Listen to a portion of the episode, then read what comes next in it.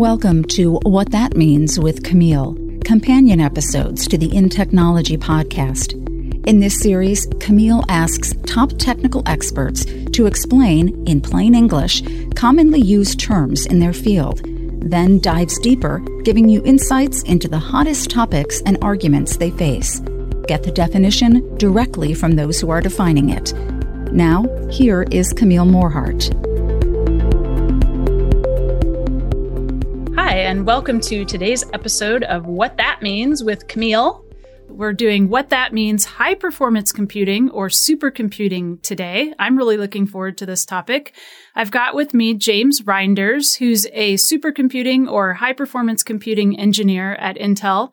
He is also the oneAPI evangelist for Intel. Welcome to the show, James. Thank you for having me. So, as usual, on what that means, can you please define for us what is high performance computing or HPC? And also, is it interchangeable with supercomputing? it's been known by a lot of terms over time. Uh, very simply put, it's a concept of building kind of the biggest, baddest, fastest computer you can to solve, you know, very large engineering, uh, complex engineering, uh, scientific computational problems. So, has the architecture of the machine changed over time, or is it just more and more and more sort of cores, if you will? You know, like everything else in computing, it changes over time. You know, if we think way back uh, to the earliest days of computing, computing was used to solve scientific and compute problems, but we just called them computers or mainframes and so forth. The idea of a, a supercomputer came about maybe in the mid to late 70s. There started to be concepts that maybe we could build a machine that was a little more expensive, a little more complex than uh, your average machine to do your business processing, you know, read your punch cards and balance the books. And out of that, there's been many different changes in supercomputing over time. One of them by the late 90s, uh, we settled one argument there was a concern that you couldn't really scale by adding lots and lots of cores. So there were some people trying to build individual processors that were super, super fast and very few of them, and others saying, hey, I can hook together uh, thousands of them. By the late 90s, a standard supercomputer changed from being an exotic built machine to one that consisted of thousands of off the shelf processors. And it kind of ended that argument. Um, of course, we've seen two big changes since then. One is uh, we've gone to multi core. And the next one has been uh, accelerators, specifically GPUs, have been an important addition to uh, supercomputers for a big part of the last decade. I should have mentioned in your intro, too, you have been part of the team or responsible for a number of different supercomputers that have been ranked in the top in the world, some of them for many years running. Is that right? Yes. Uh, one, one of them was ASCI Red, which, when we assembled it in 1996, became the number one supercomputer in the world by the top 500 ranking. And it was a, a multiprocessor machine with a little over 9,000 P6s in it. And that settled the argument about whether computers were going to be massively parallel or not. Can you talk about the evolution sort of of use cases or workloads that supercomputers have been used for over the last, you know, fr- from the time they sort of started to kind of now and projections into the future? In the early days for supercomputers, one of the biggest motivations for them were what you would call military loosely whether it's computing ballistics or weapon design of the most uh, horrendous proportions in terms of destruction capability. That was the reason people wanted to do a lot of computation. And that continued pretty well into the 90s. Since then, supercomputers get used for a lot more than that. In fact, I think the majority of use for supercomputers or high performance computing these days is not military. We see things like um, energy or exploration, trying to figure out where to drill for oil or how to design a wind turbine better, how to build a better vacuum cleaner. Uh, that's, you know, an interesting thing. Wind tunnels. Uh, instead of building physical wind tunnels, you're able to do aircraft design, automotive design, and really refine it. Uh, drug simulations. Uh, all of these things, what they have in common is they do simulations. They do simulations of the real world. And the more compute power we get, the more realistic our simulations can be to tell us about what the weather will be or to do climate forecasting, to look into uh, what may happen with climate change, or try to figure out uh, more things about COVID so we can combat it. All of those are problems that you'll see people using supercomputers uh, tackling these days. Some of this kind of modeling of very complex uh, things like weather or disease spread or mutation, I've heard referenced as future use cases for quantum compute. So, can you explain is HPC or high performance computing going to become eclipsed by quantum, or do they somehow fit together in a future world? For a long time we called them supercomputers because they were exactly that. They were the, the superest computers we could build, if you'll excuse the, the broken English. Mm-hmm. But along the line, somebody decided the term high performance computing was uh, even cooler. Uh, I don't know. Again, referencing high performance. So the concept with quantum computing is is to be able to use this very um, spooky uh, action at a distance, the you know entanglement as the basis of computation for certain types of problems. I just think of it as another cool way to build a supercomputer. That said, quantum computing is pretty specific the type of problems it can solve. It may not be the best way to solve every problem. Uh, time will tell. Of course, we, we need to figure out how to build them at scale. They stand the promise of being phenomenally amazing at modeling the real physical world. Some of the first uses will clearly be modeling of molecular dynamics, different things in chemistry, and those are incredibly important in solving problems. So, yeah, I think quantum computing as it matures will become another form of supercomputing. I don't think it'll displace all the other architectures, it'll just join the fold. So it sounds, James, like you're talking about supercomputer or high performance computing is kind of a generic term. Like you said earlier, biggest, baddest computer. Doesn't matter the technology that's in it if that shifts over to become quantum in the future or if it's some sort of a hybrid or you'll have different ones for different kinds of approaches. Absolutely. Is high performance computing something that exists like in every big company and university? Is this something that a consumer would have access to via a cloud? Is you know, how where are these things located and how many are there? Well, it's interesting. There's a couple of ways to look at it. one is if you're looking for one of the top 500 machines in the world, obviously those are fairly rare. And uh, there are a lot of ways to make those accessible. So some of them end up in government labs with limited access. Some end up in national labs or universities with considerable access. I work with a lot of different places around the world, like the Texas Advanced Computing Facility in Austin. They're part of a program that makes that compute power available to students all over the place who can apply for grants, and the grants are basically giving them compute time. Uh, in words, somebody has to pay for having bought the machine and paying to keep it turned on, but then they turn around and make that time available for lots of different science projects. So if you're uh, in a lot of programs around the world, getting access to supercomputers is something you may find at your universities or your institutions. The other way I look at it is, you know, my cell phone qualifies as what a supercomputer was capable of 25 years ago in terms of compute. Uh, and if you you look at the amount of compute power we can pack into a laptop or into a small desktop machine, it's amazing. Uh, and lots of companies have small racks of systems that have very powerful processors or very po- powerful processors with GPUs.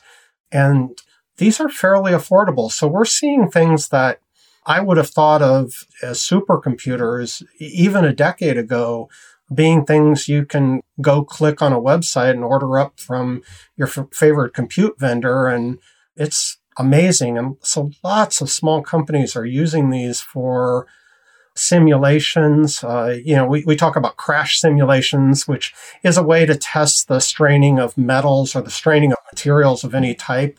And people who build products look for their durability. And rather than building prototypes these days, people draw them up in CAD tools and apply different crash methods to them. And it's an affordable way for a lot of companies to do what they used to do physically. So we do see a lot of that. And frankly, I, I consider that supercomputing, although it wouldn't show up on the top 500 list anymore. Hmm. Interesting. Uh, so, can you rent out time at like a server farm of supercomputers? Is that a thing? Absolutely. That's been a fairly niche field. You know, you, you might go see if you could get access to, you know, a supercomputing facility or you might find a specialty company. But now more and more we see the cloud vendors offering some HPC capabilities. And the thing that really distinguishes a, an HPC computer from just a, a normal large cluster is uh, how high performance the connections are between the compute capabilities. So, so if I have a lot of different nodes, that, that's what we tend to call them in a compute, where we have several processors, maybe some processors with some GPUs. They all share memory in a way. They might be on one board. But when we connect them together, typically the connections are fairly low performance. But in a supercomputer, you invest more expense at connecting them together fast. That's what enables us to write a program that uses thousands, tens of thousands, sometimes hundreds of thousands of cores of other, either CPUs, GPUs, FPGAs. In order to do that, they have to be able to communicate with a lot of bandwidth, low latency, a lot of performance we're seeing cloud vendors often offer instances like that. You name it, all the cloud vendors are venturing into that, and, and it's a very affordable way to get access to um, high performance computing. Is there a difference when we think about security for a supercomputer or high performance computing versus another kind of computer? Or I'll extend it to include privacy and trustworthiness. I mean, is there any different way of looking at that kind of compute? I don't think fundamentally there is. In other words, when I think about running a workload and securing the data and keeping it private, uh, a supercomputer fundamentally is very similar. There's a couple of things I think of, though, that make it a little different. One thing is supercomputers don't tend to allow multiple applications to run on the same node. That provides a little security. You know, obviously you, still have to secure the borders, but supercomputers, since people are trying to get the ultimate in performance, they don't tend to want to share their nodes and multitask. That's inefficient. So when you're actually running a workload, you run it full bore on at least the part of the machine you're on. But the other thing is supercomputing, of course, by its nature is the most computationally intensive capability we can put in one place. And yeah, obviously, if you're concerned about computation exploiting or tearing through privacy, those concerns get multiplied when you put more compute power together. So I think among HPC folks, uh, talking about privacy and ethics and so forth is, is it's it's a very important topic and one that you know I hope all of us as engineers are concerned about. Can you talk a little bit about how this intersection of artificial intelligence and AI workloads and machine learning workloads are coming together with HPC? Yeah, it's it's super exciting, but you won't find me calling them AI workloads. Uh, I, I look at AI as a technique. And to explain that a little, if you look at problems that we might want to solve, uh, molecular dynamics, which is, is a simple concern of simulating the world of a lot of molecules bouncing around. You know, maybe some of those molecules make up a cell membrane, some of them make up a virus, some of them make up uh, a drug that's trying to interact with the virus and stop it from going through the cell wall and you, you bounce those around and you, you have to inject some randomness. And in those simulations, we tend to do things called Monte Carlo operations. And eh, there's been some very interesting work, some of it from CERN, looking at can you replace the Monte Carlo operations with a neural network that was trained, that's AI. And basically, they took a neural network, a GAN network, or I should say GAN because the N stands for network, And they trained it by letting it watch Monte Carlo operations. And then it basically plugged it in and said, behave like what you saw. And the results were really exciting. Uh, it was able to do simulations that seemed to give us comparable answers at a fraction of the compute power. So they're looking at using that possibly to simulate the next generation Hadron Colliders uh, detectors so that they can keep looking for, you know, what happens when you split into subatomic particles. We've seen this in weather simulations. You know, people work very hard at algorithms to uh, ascertain what the weather is going to be, but they also have done AI training on parts of that critical parts of the weather model and seen it perform the same or better, detecting things like atmospheric rivers and other weather phenomenon that affect our weather.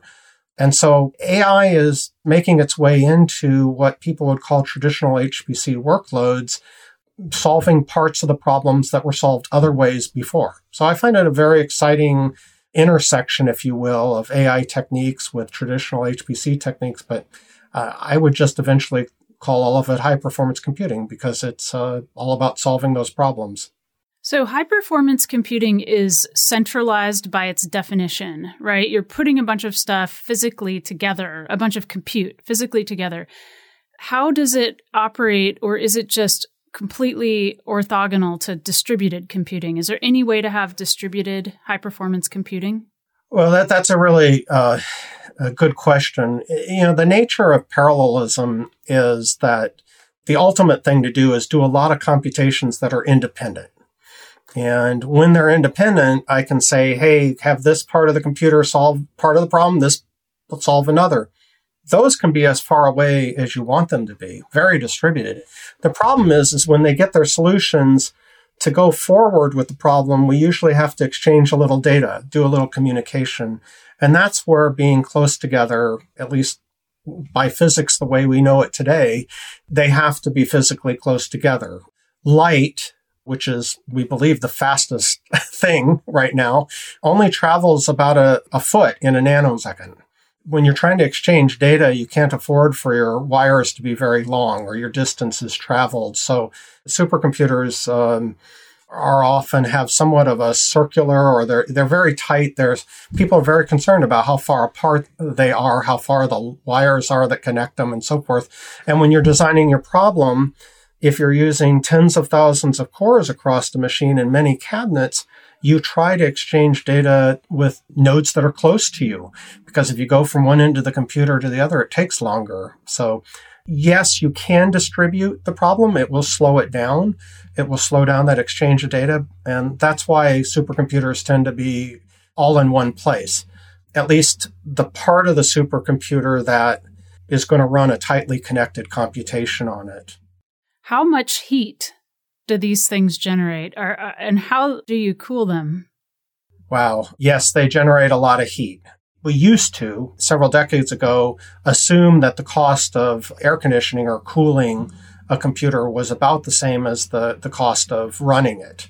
Nowadays, they, they have a ratio, and I actually don't remember exactly what it's called, but that would be called, I think, a 1.0, or well, maybe that's called a 2.0. But the concept is you know, it takes one unit to run the computer, one unit to cool it.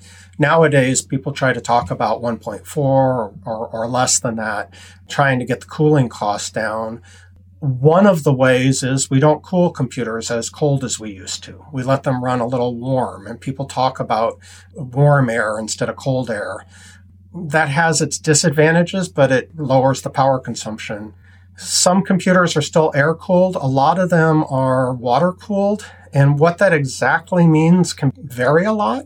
Some of them, the water is piped in to a unit very close to it and then turned into cold air and blown over the system.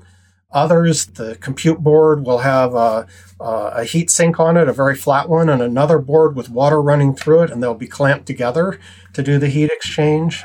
Uh, I'm not aware of any now that drip water over the circuitry, but there have been computers built like that in the past. Uh, and they're they're kind of a, a nightmare. I, I, knew a repairman that once said he uh, felt like a plumber more than a, an electrician when he worked on those computers because he'd have to shut down. But yeah, water is a, a better way to to evacuate the heat. So water is often involved to pull the heat away in order to keep the computers dense enough so that, you know, we don't stretch those wires out too far and slow down the computer.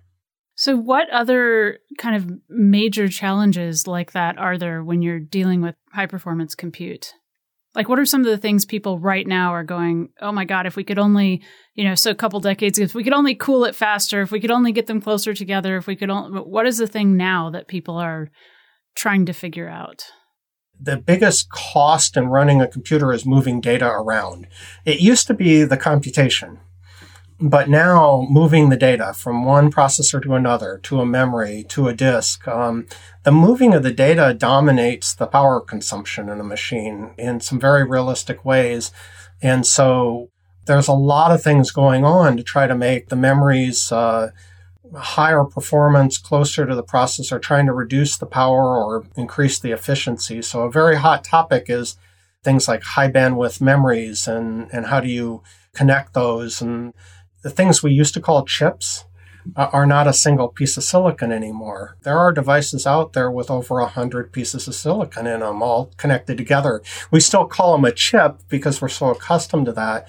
And the reason there's so many is you have processing capabilities, you have data storage, you know, memories, caches, high bandwidth memory, and you're trying to put them all together in a package. And everybody's doing some form of that. It's a very exciting development. But the desire for that is to shorten the leads, increase the bandwidth, try to reduce the power that's consumed moving data around so that you can um, lower the cost of running the machine, increase its performance at the same time. James Reinders, like after the Rhine River, thank you so much for joining us. You are a supercomputer, high performance computing engineer at Intel and also a oneAPI evangelist. My pleasure. Stay tuned for the next episode of In Technology and follow at Tom M. Garrison and Camille at Morhardt on Twitter to continue the conversation. Thanks for listening. The views and opinions expressed are those of the guests and author and do not necessarily reflect the official policy or position of Intel Corporation.